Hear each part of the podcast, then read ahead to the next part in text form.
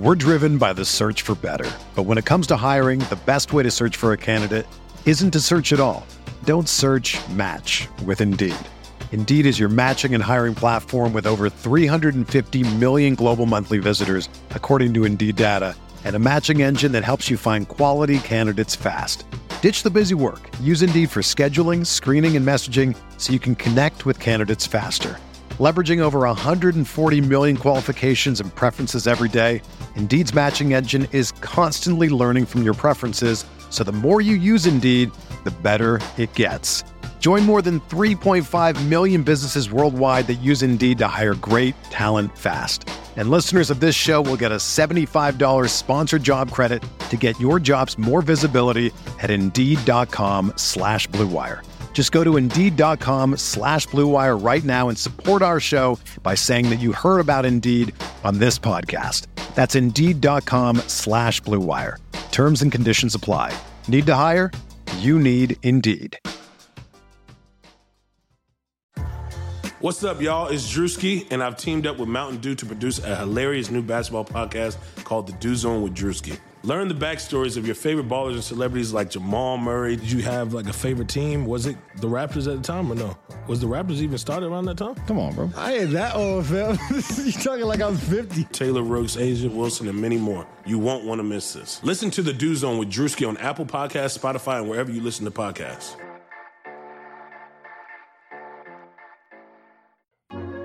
Hi, Blue Wire listeners. I'm Greg Olsen. I'm excited to partner with Blue Wire to bring you TE1, a podcast where I interview the tight ends who have revolutionized the position. Listen in as I have raw, in depth conversations with the all time greats like Shannon Sharpe, Tony Gonzalez, Travis Kelce, and George Kittle. We'll explore how the tight end position has changed over the last 60 years and what it takes to be the very best. Subscribe to TE1 from Blue Wire Studios today so you're ready for the August premiere. Hey there, welcome to the Eurostep, a Milwaukee Bucks podcast, part of the Blue Wire Podcast Network, brought to you today by Deal Dash and Bet Online. My name is Ty Windish. I am here, as always, with the incredible, fantastic Rohan Kadi, here directly following the Bucks' third and final scrimmage game, the worst one yet by far. But we will talk a little bit about this game, then a lot about our scrimmage takeaways in general. Rohan, how's it going? I'm just flattered by that intro. My goodness. I just I feel all warm and fuzzy right now. I just feel like when you're the person who starts it off, if you have to introduce people, you got to do it big. Let's get the listeners excited. It's not just me, people. Don't just tune out because you just hear my voice again. We got Rohan here too. It's like it's a big moment.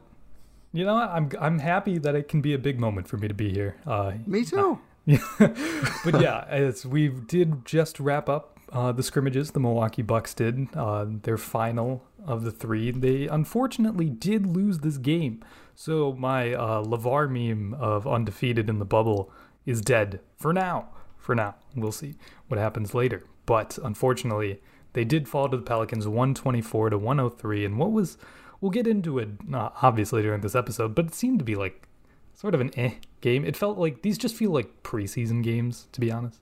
Like they essentially well, are. They they super are, but it's weird because the first two they felt like the team, the Bucks, felt really into it, and I'm glad you said it was an eh game. Because even early, like the Bucks started off on an 11-0 run, they're just beating the crap out of the Pelicans. But in fairness, New Orleans was generating some pretty decent three-point looks and just not really knocking them down. But even early, like in some of those misses when they were up 11-0, like the closeouts on on really like quality three-point shooters like Nicolo Melli, who that's pretty much all he does is shoot threes. And Giannis is just kind of like, eh, like, yeah, I'll close out, I guess. Like, guys are not running out to contest shooters that well. At one point, Wes Matthews gets caught in between two shooters and kind of just like curls away he from the ball. crossed himself up. Yeah, he, he broke really his own did. ankles. He really did. But I, I don't know. It's just to me the my whole vibe from this game.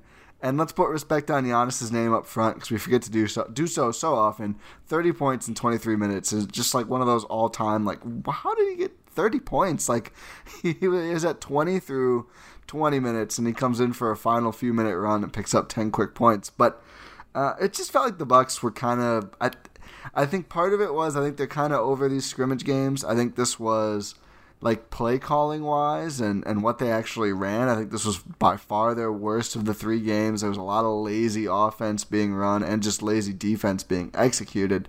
And I think losing the ball handlers that the Bucks are down right now really started to finally take a toll. Obviously, still no Eric Bledsoe and Donte DiVincenzo, although we do have news on those. I will Pat let Rohan. Or what I said, Donte, didn't I? Yeah. Excuse me.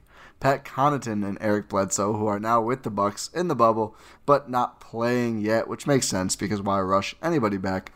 Um, and also, we were out Frank Mason and Marvin Williams in this game. Um, do you want to do more game takeaway stuff or dive into the injuries and inactives first? Oh, we can dive into the injuries and inactives first. Uh, so, Just like you get said, it out of the way. Yeah, like you said, we had Marvin Williams and Frank Mason out. Frank Mason missing his second consecutive scrimmage, uh, which is a little concerning. Yeah. Uh, considering that even Thanasis, who missed the last scrimmage, was able to get back in and play um, in the last few minutes of this game against the Pelicans. Um, but Marvin Williams uh, being out with a groin injury, I think is what it was listed as. Yeah. Uh, which is it a groin injury? Is it like a rest sort of thing? Who knows? Right. Um, because I think like what was it um, Sunday when the Trailblazers played? Uh, Chris Haynes uh, of Yahoo Sports tweeted that uh, Damian Lillard would get a rest game, and then the Trailblazers said he had like an injury, uh, which is why he was out. So I don't know how much I trust these injury designations. Um, Yeah. But then again, I'm not really one to speculate here because I don't know all the information. But hopefully, it's nothing serious. Otherwise, I feel like we would know a little more if it was a little more serious. Yeah, I, I felt the same way you did. You know, I was kind of reading over the injury stuff and seeing that Bledsoe and Connaughton were out made a ton of sense. Very, very glad, by the way. They're both healthy. I mean, they, they didn't play, but they're healthy. They're doing fine. They are obviously passed their uh, testing positive for COVID and rejoining the team in the bubble, which is terrific. But just, I mean, this game literally doesn't matter. The seeding games barely matter. This game absolutely doesn't. So good to see them back with the team. But so, you know, that was like, okay, yeah, fine. They're not playing. That makes sense. The Marvin Williams thing, I read initially the same way as you, and I haven't changed my mind yet. Like, I just think maybe it's maybe he's got something that's sore at you know after you've played in the NBA for 10 plus years I bet you have a lot of stuff that's sore every day and this is not a game that there was any need to push him to play in so I, I don't think this is some serious thing that came up out of nowhere the Frank Mason thing is a real bummer I haven't really heard anything more about it than just that he hasn't played and I mean, I, I, I wouldn't think it's like a very serious long term thing. He's still in the bubble and, and like being with the team and everything. But it's just a bummer that he's missing these two games in particular because you got to imagine these would be like two of the biggest opportunities for him to play real minutes with the Bucks for the rest of this whole season. I mean, maybe he'll get if he's healthy again, he'll get some like end of seeding game minutes, especially later, or maybe not even later if the Bucks are ramping up to get ready for the playoffs. But like he missed, the, unfortunately for him, not by any fault of his own, really good opportunity to play some minutes, which is unfortunate for Frank Mason. It really is. Um, what's interesting about this is uh, we don't get to see any sort of quote unquote preseason uh, scrimmages from Bledsoe or Connaughton at all. Yeah. Which is, again, like you said, it's understandable that we don't get to see this. But the first time we're probably going to see them is when it the games actually count, which is, I guess this kind of gets into debate does it really count the seeding games for Milwaukee? You know Uh, how I feel. it, they don't. Like we have until the second round of the playoffs until the Bucks really need have games that really matter. Um, I don't know. I just think it's I think it's interesting. Obviously, it's good to play it safe here in these situations because they need to ramp back up into basketball shape and actually, you know, play basketball with this team uh, because they haven't even been able to get on the court with them yet. I think, right? They might have practiced. I think they definitely practiced, but they I didn't think they scrimmage. they did a very light practice today. I thought, right? I think so. Yeah. So I think they like just really just starting to work everybody back in. Yeah, so we there's a chance we might not even see those two in the first game against the Celtics, which I don't know. How do you how do you think that'll play out? I think they'll play. I think both of them will play by then, just because there's such a layoff. They don't play Boston until Friday. So personally, I just think they've both been with the team for at least a day or two by today, tonight, as we speak on Monday. I mean, they'll have just about a full weekend by Friday, and I don't think we'll see like 35, excuse me, minutes of Eric Bledsoe. But I think we'll see probably play, probably get the start too, just to kind of return that sense of normalcy to the team and get him used to playing. You know, in at least some of those lineups. I don't. Again, I don't think he's going to play a ton of minutes. But honestly, I've been surprised at how many minutes the main contributors, Khris and Giannis, played in every game of the scrimmages. So maybe he will get up to like 20 minutes, Eric Bledsoe, in this game. And Pat Connaughton, I mean, who knows? He's not not playing 30 plus minutes normally anyway, so he might be able to return to just about his normal role. It's it's hard to say. Who knows? Sterling Brown might have taken his spot. You know what? That's a good segue. I want to talk about like the the younger guys, the unproven guys on the roster who did get some time to play. We already talked about Frank Mason, or I did a bit. I, I thought he looked good in his extended run at the end of the first scrimmage. Unfortunately, he didn't play again. I guess we can end these like did did did the scrimmage minutes change your mind or or at least like sort of further give you more information or more of a feel about any of these young guys. Let's start with Frank Mason. We had the least to go off of. How did that first game resonate with you? It actually resonated really well. He showed that he has uh, capable NBA skills as a capable role player which he has in the past, and obviously he honed those skills uh, winning G League MVP this season. So he really proved to me that he belongs on an NBA floor. Uh, and again, like you said earlier, it's just such a bummer that he didn't get to play after those scrimmages. But who knows? He could play during the seeding games if they're not serious, like you mentioned earlier. But I just he he proved to me that he's just he he belongs. Yeah, I think so too, and I think fortunately with the way um, two way contracts work, um, spending enough time with the NBA team will qualify a two way guy for restricted free agency. And Frank, I, in my opinion, I, and not in my opinion, it's not like a judgment call, but I, I think he certainly spent enough time with the Bucks even before the bubble, and now that he's there every single day, I would think he easily hits that mark. And they might even the league might look at kind of accepting others in that role just because obviously the season got shut down. So uh, the Bucks will be in a very advantageous place to keep Frank Mason if they would like to do so as the the third point guard if they actually want to use a, a 15 man roster spot on him. Again, it would have been great to see him play more. Hopefully, he does get a little bit more run in the seeding games, not in the actual playoff games. I wouldn't think, but yeah, I wouldn't say that he like I didn't watch this and go he needs to play you know rotation minutes this run.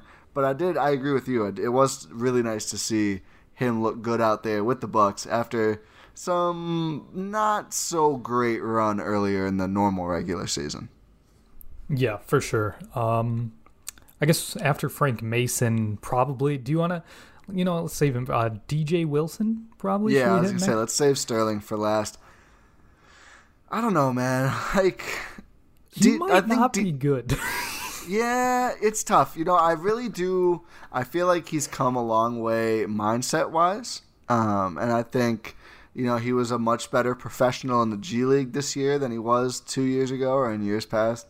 Um, he really tries out there with the Bucks. I mean, he's really working and working his ass off on defense, and he's he's fine defensively. I don't think it's not like prime Andre Andre Roberson or anything. Like he's a fine defender. He's he's puts himself in pretty good positions. I just it's one of those it's I, I think there could be something interesting there. I don't think the Bucks will ever see what it is because they just don't have the minutes. And at this point I just don't think it doesn't seem like he either the team or he wants to spend a ton of time in the G League, just a game here or there to stay sharp. But the question really is like stay sharp for what? And I just I don't think it's a lot of time with the Bucks. I think I honestly, I mean, he got assigned like a week before the trade deadline, and I really thought there was something to that when it happened this season. Uh, obviously, nothing did. Uh, but DJ Wilson does have another year left on the contract. I, I don't even know if we'll see him around next season. It just feels like the fit isn't there. He's never really had sustained positive run with the Bucks on the NBA floor. He had that like one month and a half. What was that last season from like December to January? Yeah, like it's kind of scattered month and a half, yeah, right? I guess. Yeah. yeah. His shooting kind of trailed off at the end there. Yeah. But just we saw the defensive tools he had and we all like Bucks fans, we got just tantalized by like, "Oh, this this guy might be something," you know? and now just like this is the problems with having a team that's as talented as Milwaukee. uh, you don't get a lot of opportunities to play your young guys, and that kind of halts their development, especially when it's um, a player who, you know, like you mentioned, he was more professional about it this year. Uh, doesn't really seem keen on being in the G League. No, Um, certainly not before. Yeah, so once if you're if you're in that position, you don't really have any room to grow. So we just we saw those tools, but we never saw them get utilized. And it seems like I mean he's still young, so there's like you don't want to give up on a young player, especially when you know he has some talent. Um, but it just nothing is being put together, and there's not going to be a big role for him on this team. And just like he had, thir- he played 13 minutes. I get it. It's a scrimmage. It's the third scrimmage after like four and a half months off of basketball. But he had like 13 minutes in this game against who's like the best big on the Pelicans? Jaxson Hayes. Uh, Favors is good, but I don't know if he really. I don't know if they overlap that much. Uh, yeah. When I was watching, they didn't really Yeah, overlap a lot. I think Uh, it was mostly him and Hayes. Yeah. yeah. You couldn't really do anything. No, You know. especially like defense. Hayes was just getting alley oops whenever he wanted to. Yeah, so he was just he was no match for obviously Jaxson Hayes can like jump out of the gym. So you know, you don't really want to hold him to the standard of that, but just like you couldn't do anything against Jaxson Hayes, Yeah. like anything at all. I don't Yeah, know. it's It was just just like- it was disappointing. it's like he's not quite perimeter savvy enough to be like a stretch four or five. He's not quite good enough at, at handling the ball and, and shooting off the dribble or even catch and shoot. Defensively, he's like like I said, really good effort in the right spots, but not very not super athletic, not super bouncy. It just he's kind of like that tweener role. It's it's hard to think like is he going to be a perimeter focused guy who strictly covers on the perimeter and can switch a little bit? Do you want to try and use him as more of a, a, a big guy like on other fours and even some fives? I don't know, but I just I don't think the Bucks care to spend the time and resources to find out anymore, and I think probably looking at a future Detroit Piston. well,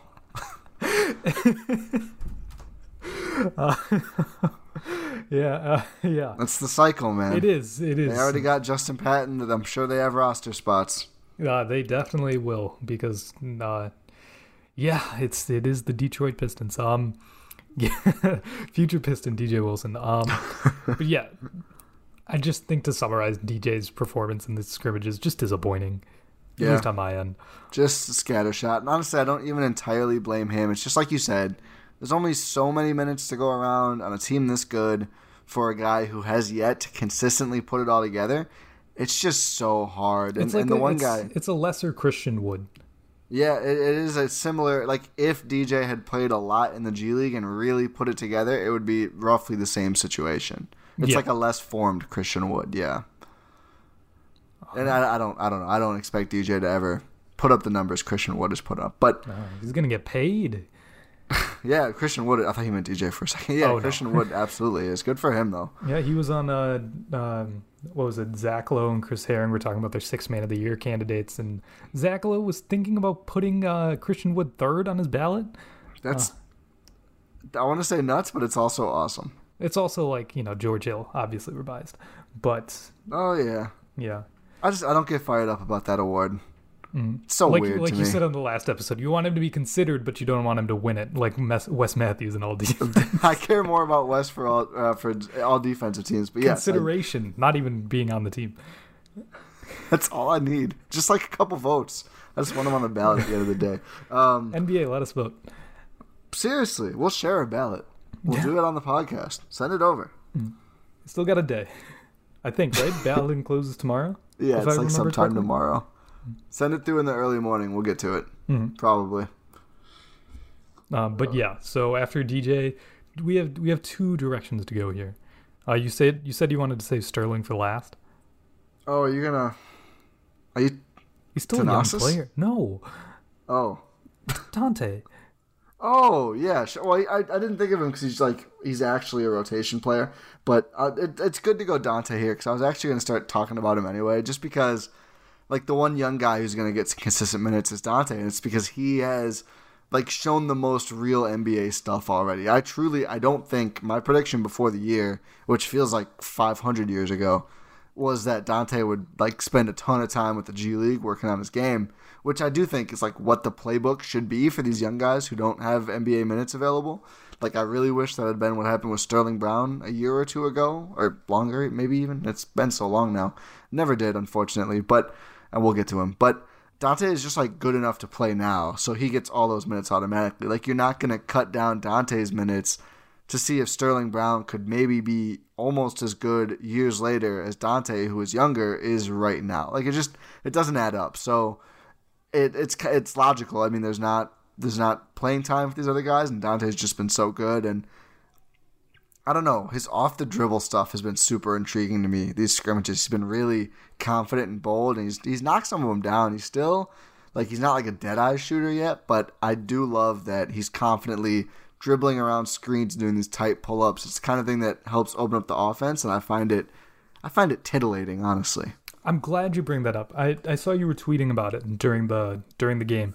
Uh, just the fact that Donte has an off the dribble game just completely changes Milwaukee's offense.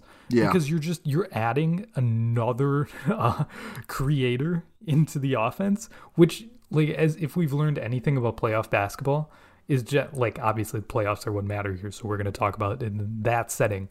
So if you add just more creators uh, on the floor dur- uh, during the playoffs, that's just it can't go wrong unless they're like irrational confidence guys. But even that can go right sometimes if they're hot.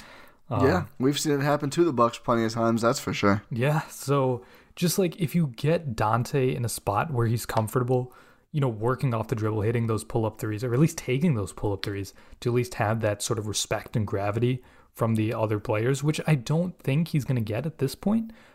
But if he starts knocking them down, he will. And like he he hasn't shot it particularly well in the scrimmages. Like against Sacramento on Saturday, he went four of nine from the field, two of five from three. Against New Orleans tonight, oh of two from three and two of four from the field overall.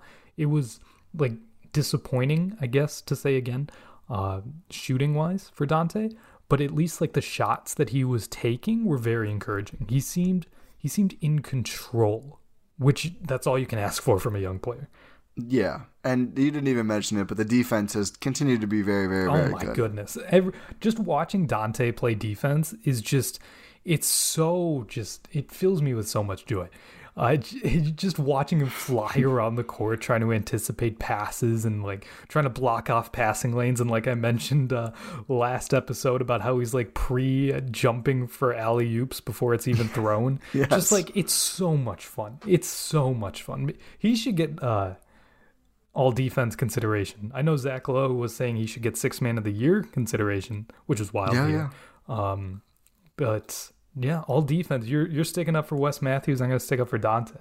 I like it. I liked it a lot. No, um, my two Donte notes. I think the shooting will come along as he just gets more comfortable and gets the reps up. I think, I think he will be able to. I don't think he's going to be like forty four percent, especially with the looks he he is apparently very comfortable with. But just get him like thirty seven percent, and that's just another dangerous weapon for the Bucks to to help open things up. And defensively, he's good on the ball. He's really good off the ball. He's got to work on getting screened. He died on a couple screens tonight, and I don't know. It's the third scrimmage game. Everyone looked it, but Donte is literally like the energy guy. We've talked about this before. There's times when he will come into a game and everybody else picks up. So I, I kind of almost unfairly hold him to a higher standard. So I still do acknowledge it wasn't the third scrimmage game after four months off or whatever. But there was a couple times when he would get screened and just kind of like throw his hands up like it was some sort of a foul. It, it maybe, but not enough for it to get called in the NBA. And it's like you got to get through those screens a little bit better, especially with all the drop coverage. But it's a nitpicky thing. I That don't. I don't think a he's. that might be a strength thing. Yeah, yeah. He's still a young player. I mean, he's not a rookie, of course, but might as well be a rookie. Yeah, especially like he barely played last year, so yeah, like you said, essentially a rookie. He just needs time, just a little Yeah. bit of time. He has all of the skills there. Just uh, if Donte can become something, that's just whew. Well, he's got a good guy to learn through, learn from, from the, on the screen thing in Bledsoe, and I just shooting wanna- from Korver. shooting from Korver, deep perimeter defense from Bledsoe. playmaking from Khris and Giannis. Watch out, Energy Bol from-. Watch out, Michael Porter Jr. The real young stud here is Donte DiVincenzo. As energy from Thanasis, he's got the he's got Oh, all the. Infinity Stones. Yeah, he's, he's got Pat's leaping ability. put, put a little bit more control, just a little bit. Yeah, he actually Um, knows when to not jump. Uh, so, Pat. uh, with the first wait. the first time Pat jumps at a three point attempt, honestly, I'm not even gonna get upset. I'm just No, gonna be I'm- like, I missed this. Hey, it's gonna be like like oh now basketball now is back. it just feels right. Look now look we're for a, back. look for a hundred people to send that tweet as soon as it happens. yeah, it's okay. I'm making sure to say it preemptively. Yeah, they covered then, your because then when they're tweeted, we know they're listening and they're taking my ideas. So it's good. Everyone who tweeted, they're stealing our IP. As Yeah. far as I'm concerned, it's canon. It's Eurostep canon. All you have to do is uh, share the episodes with your friends and family. Uh, exactly. So I guess now we can move on to your favorite, Sterling Brown. Ah, I mean, if Donte's in the mix, saying my favorite is saying a lot. But I, it's a good tease. We'll get to Sterling Brown in just a second. But first, have you ever heard of DealDash.com? It's the best, most honest bidding site where you can win things you'd never expect at a price you'd never believe. They have over 1,000 auctions every day on electronics, appliances, beauty products, home decor, and even cars. Here's how it works it's like an auction, but every item starts at $0 and only goes up 1 cent every time you bid. The kicker is that auction clock restarts after just 10 seconds. That means every time you bid, everyone else has 10 seconds to answer or the item is yours. If you go ahead and buy now, Deal Dash is offering our smart, attractive listeners an extra 100 free bids upon sign up on top of all of their other discounts. Go to dealdash.com and use offer code EURO. Listeners know it's G Y R O Euro or deal-fm slash euro. That's deal dash D E A L D A S H dot FM slash euro for that free 100 bids. And while you're online thinking about finances, we're not talking about banks. That's boring. We're talking about Bet Online. Sports are back, and so are your chances to bet on your favorite teams and events. Major League Baseball is finally kicking off this week, and there's no better place to start wagering than our exclusive partners, Bet Online. Hopefully, baseball is still here by the time you hear this episode. Check out all the odds, futures, and props to bet on, all available 24 7. And with the return of sports, BetOnline sat down with fo- former pro players, if I can say that, Eddie George, Harold Reynolds, and seven time NBA champ Robert Horry. See what they had to say on what it'll be like playing without fans in a series they're calling Fandemic. Visit betonline.ag for all your odds and up to date sports news. And remember to use promo code BLUEWIRE to receive your new welcome bonus when you sign up there today. I mean it right now after you're done listening to this episode, of course. That's promo code BLUEWIRE. BetOnline, your online wagering experts. Okay, let's talk about Sterling Brown. Yeah, let's get to it. So we did we've seen him get a little bit of an extended run during these scrimmages. Obviously, because we've had no Eric Bledsoe, we've had no Pat Connaughton. So you know, sort of the guard wing rotation is a little little hampered. So we got to see Sterling play in that role. He hasn't really had that much of a, you know, strong impact this season. Little bit fallen out of the rotation, inconsistencies in his game led to that. But from what we've seen during these scrimmages, he still looks inconsistent. Yeah. yeah, especially this this third game was I think easily the worst for him and it's I think there's a direct correlation with how much he was tasked with doing. I mean, he closed this game as the nominal point guard, and this is really where Frank Mason was sorely missed.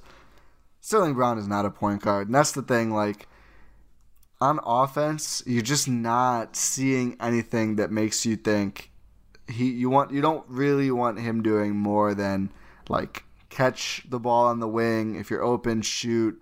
If you can pump fake and drive, and you have a lot a lot of space, you can do that. Maybe make a good read off the drive, but just not a plus ball handler you know, energy on defense, scrappy defender for sure, but just like just okay on that end. Not not anything that really super impresses me on like a play to play basis. Just yeah, just another. I mean, I think I, I like what Sterling can do now better than what DJ can do now. I think he is closer to being an NBA player. I just still, I think neither of them have been able to put it all together yet. Yeah, it's just there were too many times that we saw he was sort of he's he has tunnel vision at times. Yeah. Uh, there was one possession where I, I'm sure you remember this. Uh, Ersan was getting like tip in uh, rebounds and just going up with it, getting like five rebounds per possession, and Sterling was trying to get it too. And obviously, like I at this point, I know that Ersan's just going to go straight for the tip in whenever he can because you know he wants to uh, pad his stats, get those rebounds. um, he, I swear, sometimes he intentionally misses. Oh, one hundred thousand percent yes. Yeah. So, but the thing is, like Sterling at least has a chance, uh, because Kyle Korver was wide open that entire I tweeted the, the longest consecutive seconds Kyle Korver has been open on one. He was literally there for like thirty seconds. And Ersan eventually, you know, he was like, fine, whatever. And then he passed it out, and Kyle Korver hit the wide open three. But like, I given it's the Pelicans, and they didn't do anything to try and guard Kyle Korver. But just like Sterling, my guy, what are you doing? You're going up against like three defender, two or three defenders. Just like, what are you trying to do here? Yeah, Just like, just pass the ball out. Yeah. He he does come down with one of the rebounds, and I'm just like internally screaming because first Robin Lopez like doesn't even look off, just doesn't even acknowledge a wide open Kyle Korver to pull a semi contested three, and then Ersan misses a tip. And I think it was either either after the first or second Ersan missed tip. Of course, there was like four in a row.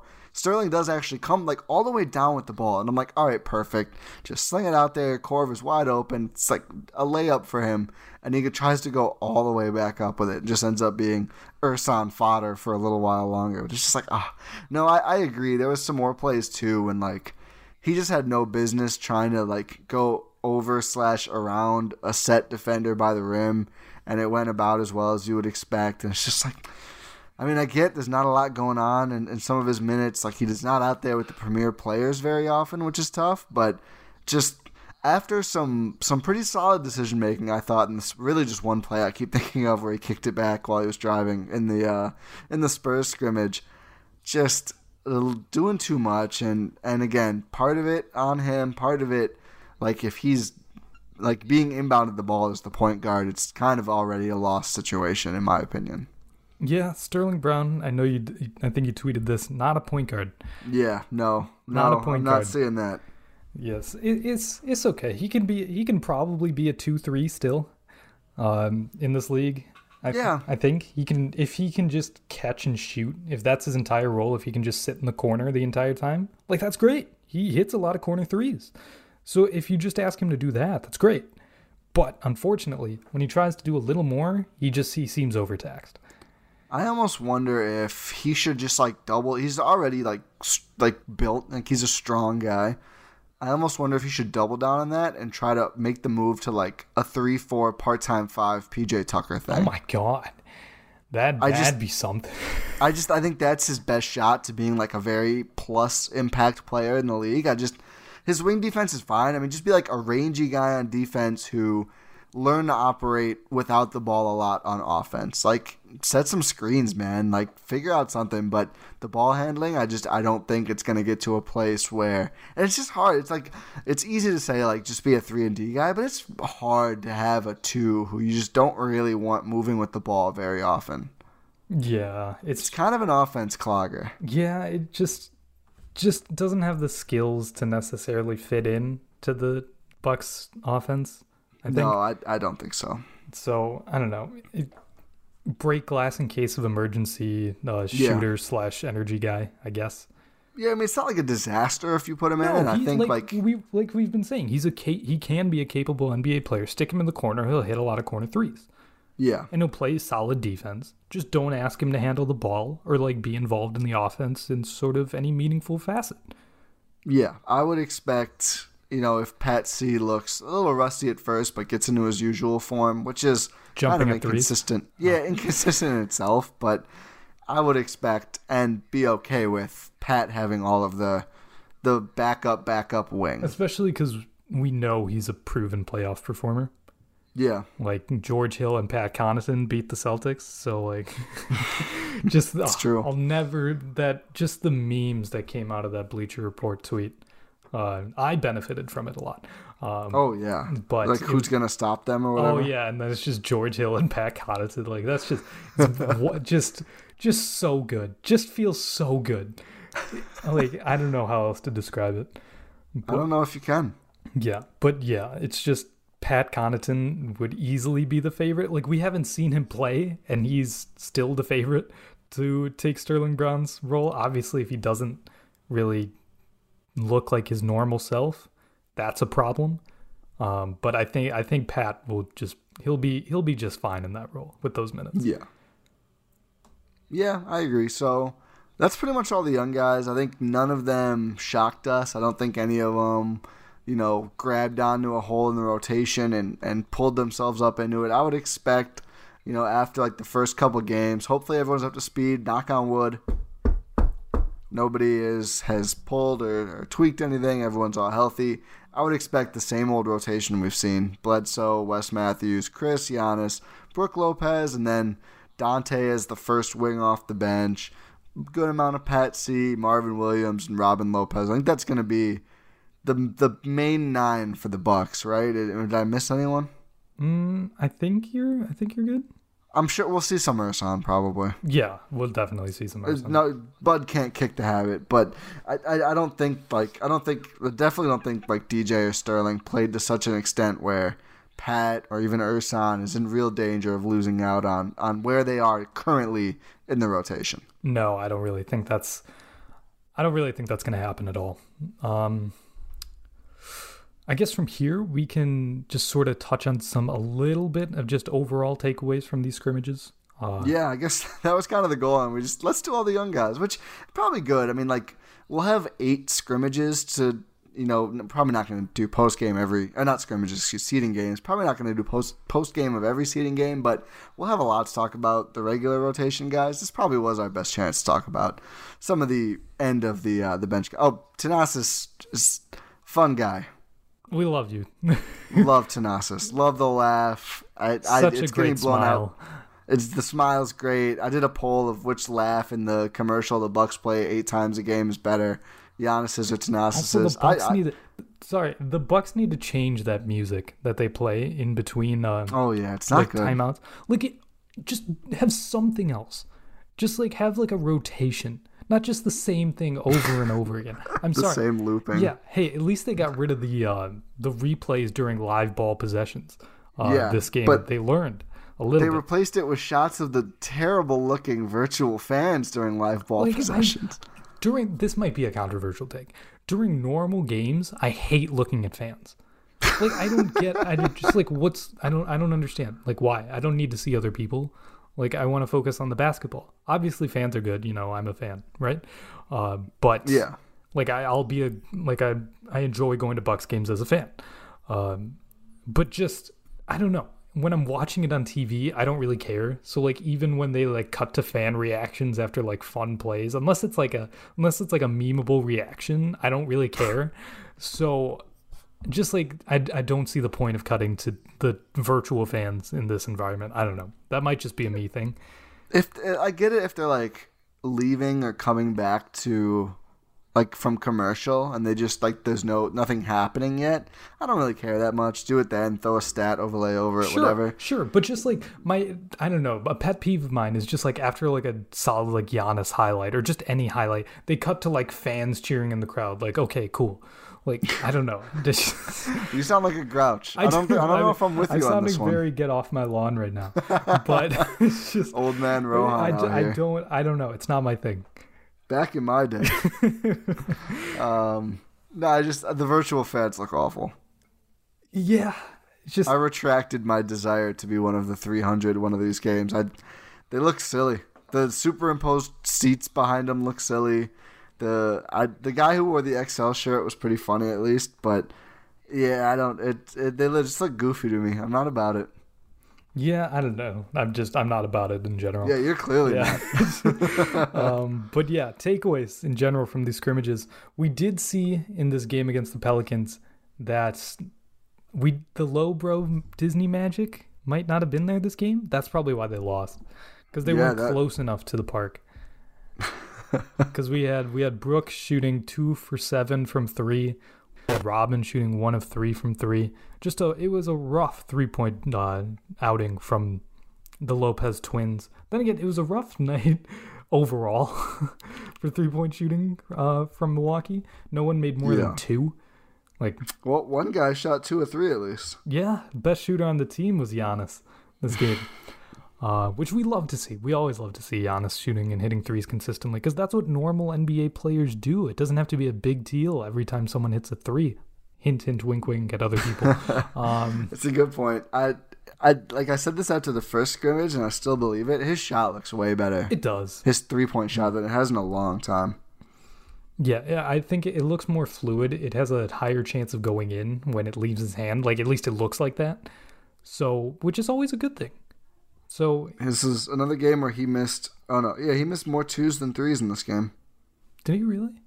Eight for fifteen oh, wow, from the field, did. two for three from deep. Not a great game. Again, everybody looked unfocused. When I first, you mentioned the low bros. Yeah, just they were a little off, and like they were just trying some stuff that I was like, I, I get it's a scrimmage game, but God, Brook Lopez at one point pulled up from like forty feet, like immediately in a possession. I was just like, Jesus, Brook, like. I get that it's the third scrimmage game, but I guess he's really just like, yeah, I'm just gonna shoot it. We'll see what happens. There was a, a few shots like that. There was there was some some moments where I was like, I don't think the guys are that focused. Um, but yeah, Giannis's three point shot I think has been encouraging. Uh, I said I wouldn't talk about it, but he was 80% from the free throw line on 15 attempts today, getting to the line a lot, which I like. And after a disastrous start, has really pulled it back on the free throw shooting, which is I've I've said for a while as maybe more encouraging than the three definitely, point definitely shot. more encouraging because he's going to Yeah, be taking way more free throws in a game than Yes. threes.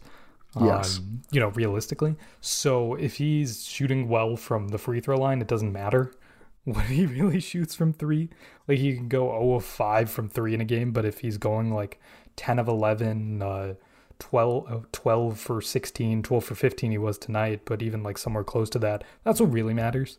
Because you're getting like, we were both confused that he had 30 points in this game. Yeah, 12 of them of 12 of them were from the free throw line. So you just he he always gets fouled. We know this. Whether it gets called every time or not is a different uh, question.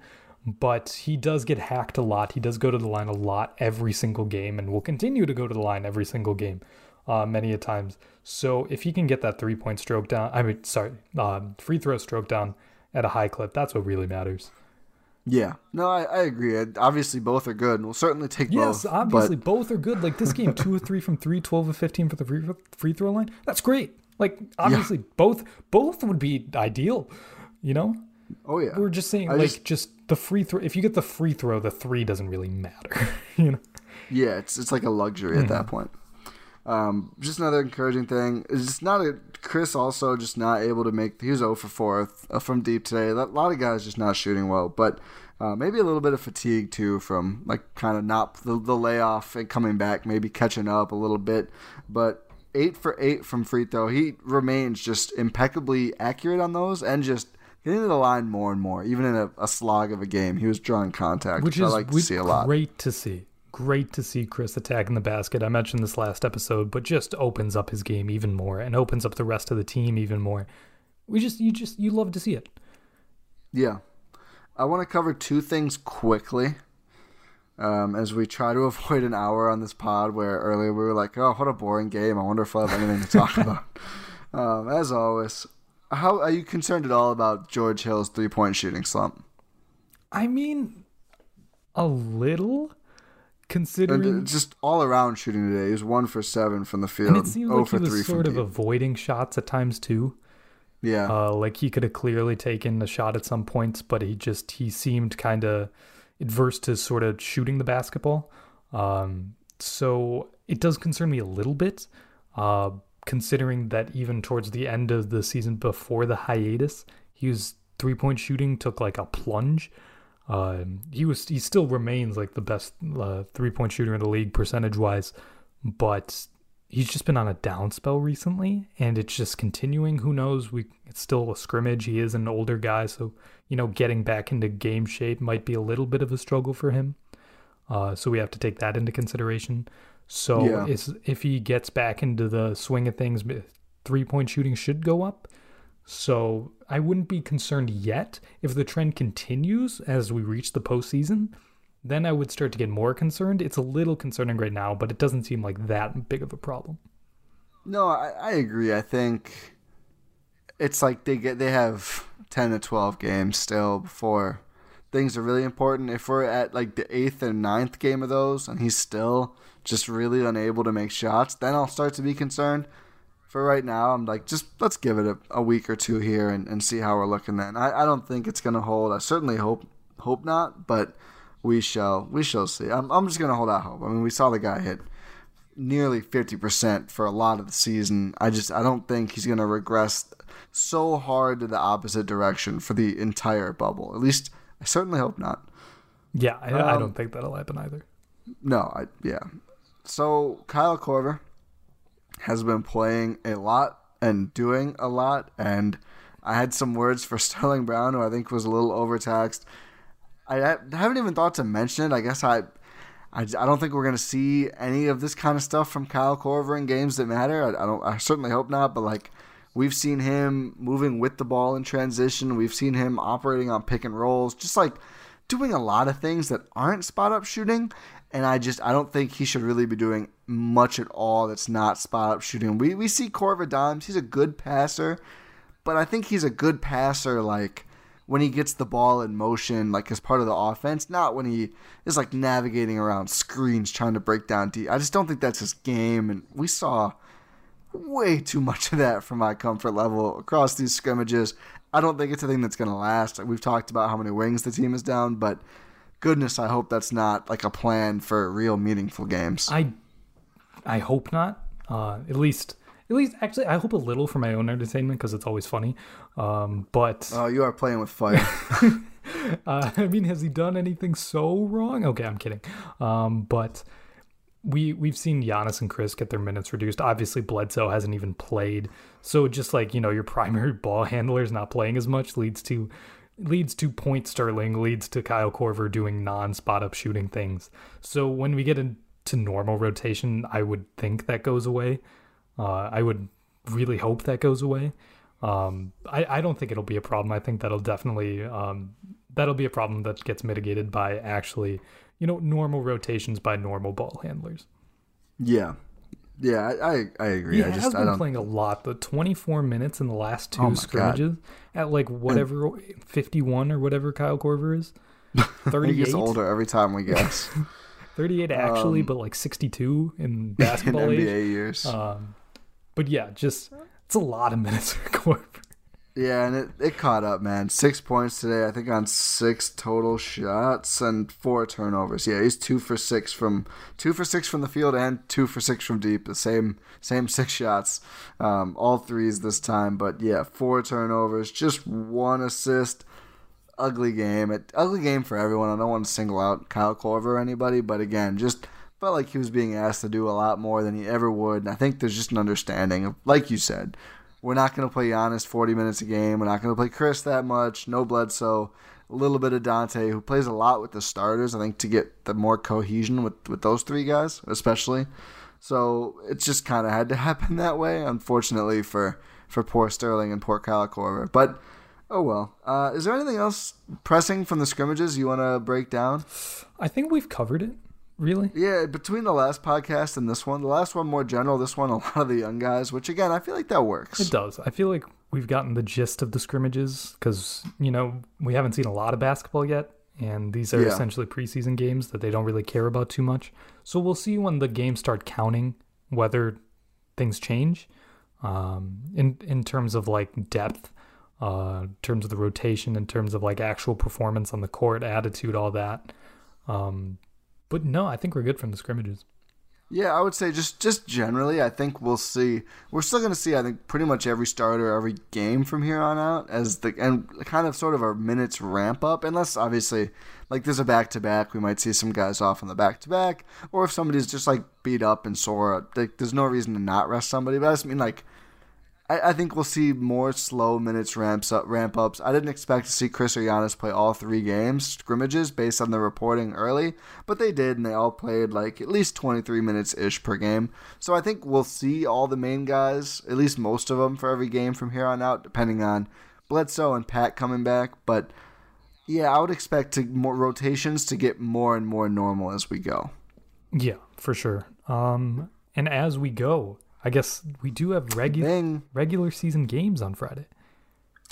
Oh yeah, Celtics. So, yeah, How do we feel? Uh, I I I'm not really scared of Boston. I've said this before. Uh, I don't think they're a good matchup for Milwaukee at all. Um, Yeah. especially when you want to get like, um, you know, guys like Jayson Tatum going. He can't really get. Uh, I saw Jackson Frank on Twitter was doing a uh, breakdowns of Milwaukee's pick and roll defense, and he was showing how uh, Jayson Tatum was kind of struggling a bit uh, when Eric Bledsoe was, you know, fighting hard over threes, getting his pull up three game out of the out of the question, and then Brook Lopez coming up on him in the paint to make mid rangers more difficult.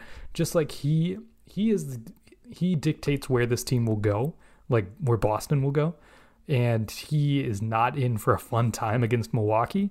Uh, Khris Middleton uh, usually puts him in jail, um, as he does with most players, and uh, he will abuse him on the other end. so I don't really think Boston is that much of a problem. So I'm expecting Milwaukee to come out triumphant on a weird timing of games, like what five thirty, um, Oh goodness. five thirty on ESPN, I think, on Friday. At least it's, national, it's and wild. I'll take the early bedtime, man. Yeah, I mean, sure, yeah, uh, I'll take that. But also, it's like it's a weird time, so Yeah. I don't know. I don't know how I feel about it.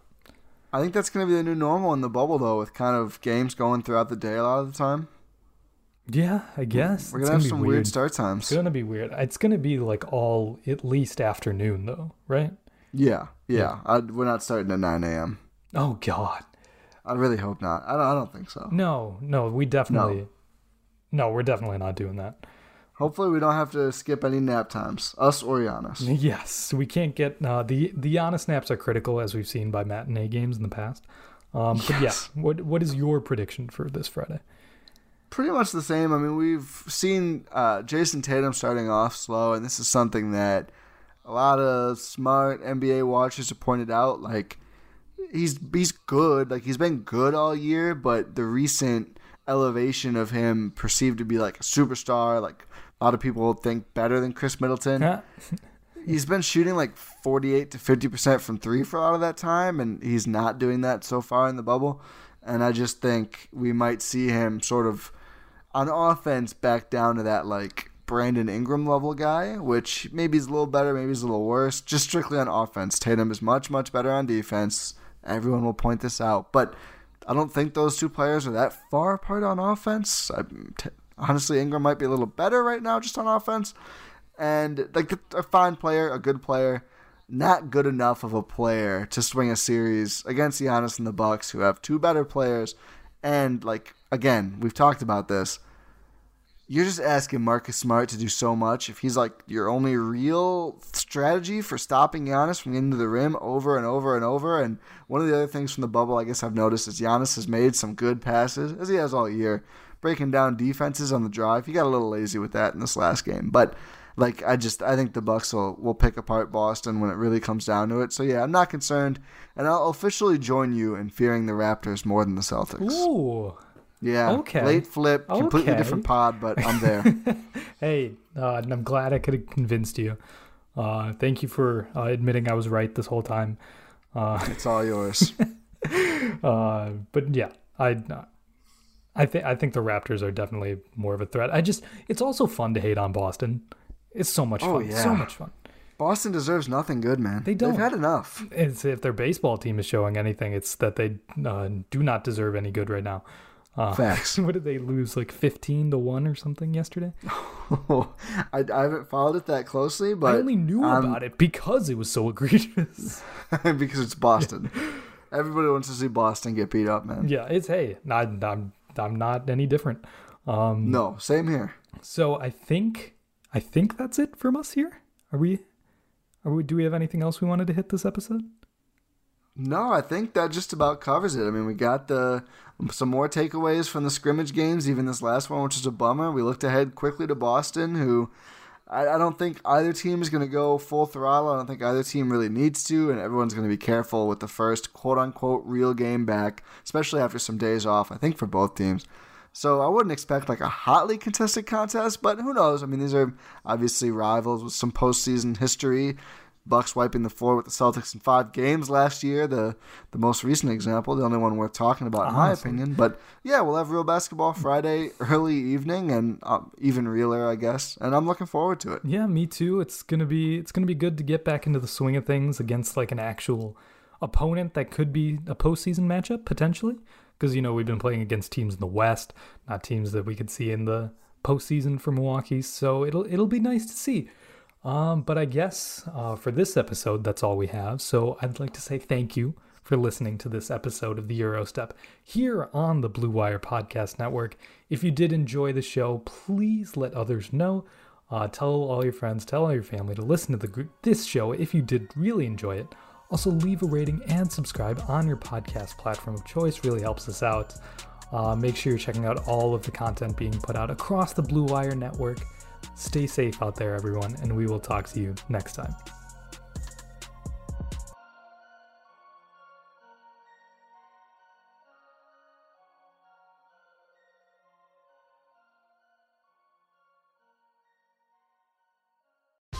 Whether you're a world class athlete or a podcaster like me, we all understand the importance of mental and physical well being and proper recovery for top notch performance.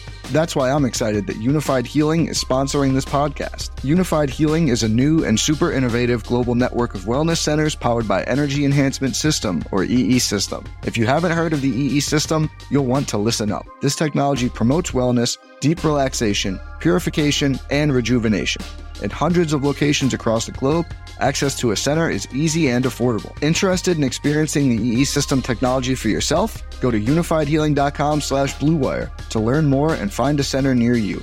That's U-N-I-F-Y-D healing.com slash bluewire. No material or testimonials on the Unifyd Healing website are intended to be viewed as medical advice or a substitute for professional medical advice, diagnosis, or treatment. Always seek the advice of your physician or other qualified healthcare provider with any questions you may have regarding a medical condition or treatment and before undertaking a new healthcare regimen, including EE system.